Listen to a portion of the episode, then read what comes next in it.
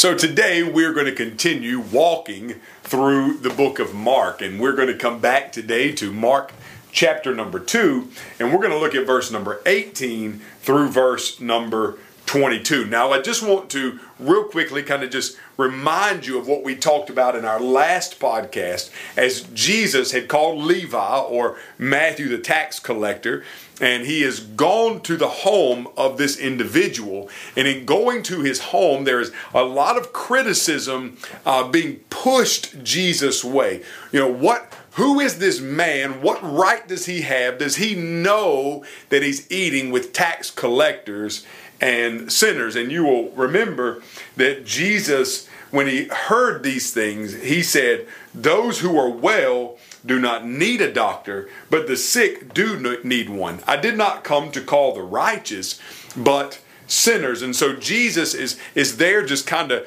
giving us the scope and the intent of his ministry, who he is, and what he has come to do. I have come to I, I have come to sinners. I, I have come to save the lost. I have come to save those that are far away from God. Now, the, the following the following account comes on the heels of that statement of Jesus. And, and, so, what you have to understand is, and remember, is that Jesus is a Jewish man. He's a Jewish rabbi. He, he was very much um, accustomed to the Mosaic law. He, he grew up in, in that in that culture. Uh, I mean, Jesus, you know, he wore the robe, he wore the tassels, uh, probably had a phylactery. I mean, all these different things were just a part of Jesus' life. We know this because we see Jesus in the in the Bible, in the Gospels, uh, very much in a Jewish mindset, and and and also uh, assimilating and, and, and living out the culture of the Jews. Okay, so you keep that in mind because because you know Jesus here he's eating with sinners, eating with tax collectors, and yet the Jewish law says you know those are the unclean. Those are the ones you stay away from because they they, they render you unclean and you can't go to the temple and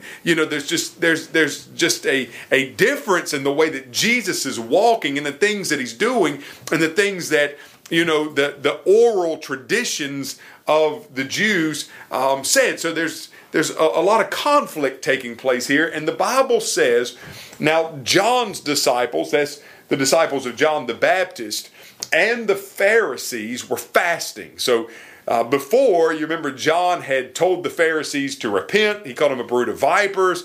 But, but now John the Baptist and the Pharisees they agree on something. The disciples of John and the Pharisees, they agree on the issue of fasting.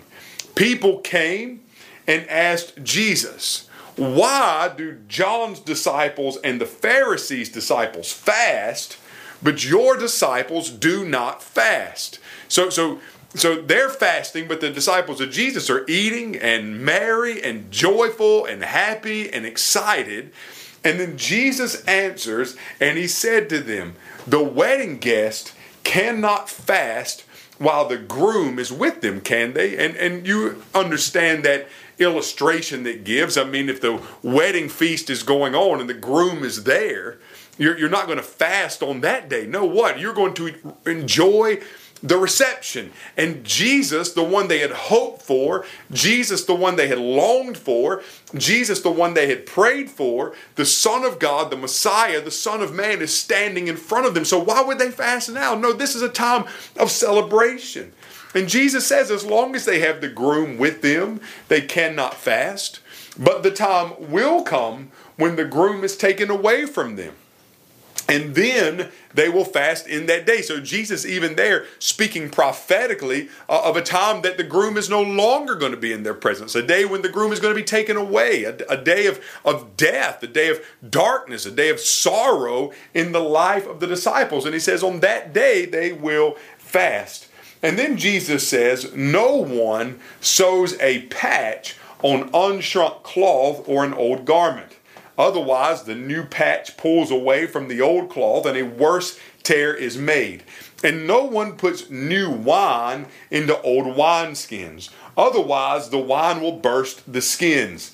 and the wine is lost as well as the skins. But new wine is for fresh wineskins. Now, friends, that's a very difficult verse to translate, and so I have done some uh, some digging here, and I think I have uh, what I consider probably uh, the best explanation of these verses that I just read concerning the wineskins and the cloth and those things. So I want to just read this to you. This comes from commentator and Bible preacher uh, John Phillips, and John Phillips speaks on this issue, and he says. He says, as Solomon had said, there is a time and a place for everything. Fasting during a wedding feast would be most inappropriate. The bridegroom had come. It was a time for laughter, not lamentation, a time for feast, not a time to fast. After all, the ultimate goal of all such self denial had been reached. The Lord of glory had come. It was a time to rejoice and be glad. A new day had dawned. A new age had been born. Holiness now no longer went hand in hand with heaviness, it went arm in arm with happiness. The new piece of cloth was what we now call Christianity. The old garment patch had worn out. That was Judaism, with its feast and its fast and rules and regulations and sacrifices and ceremonies. What the disciples of John and the Pharisees themselves had to realize was that the advent of Christ had changed everything. He had come to bring in something new and different. He had not come to patch up Judaism, which had already served its purpose and outlived its usefulness. Trying to sew Christianity onto Judaism would not work. Judaism was obsolete and was to be replaced altogether. The wine is the Holy Spirit. The wineskins represent the believer. Christ came to make us new, fit vessels for the indwelling Holy Spirit. Thus, all begins now with a new birth, with the new man. To use one of Paul's favorite expressions, we have new life in Christ. The Holy Spirit could not and cannot be poured into an old life. He would tear it to pieces. The Lord did not come to improve our old nature, He came to provide us with a new nature capable of handling the baptism, indwelling, filling, and anointing of the mighty Spirit of God. So we think about this today and we see that Jesus came to bring something new. And so this is why there was such a friction between Jesus and the religious leaders. He came and was and was and was living and doing things they had never seen or experienced before, the Lord Jesus Christ had come to institute something new. What a joy, friends. And remember today that the Lord Jesus wants to make you new and fill you with the Holy Spirit. God bless and have a good afternoon.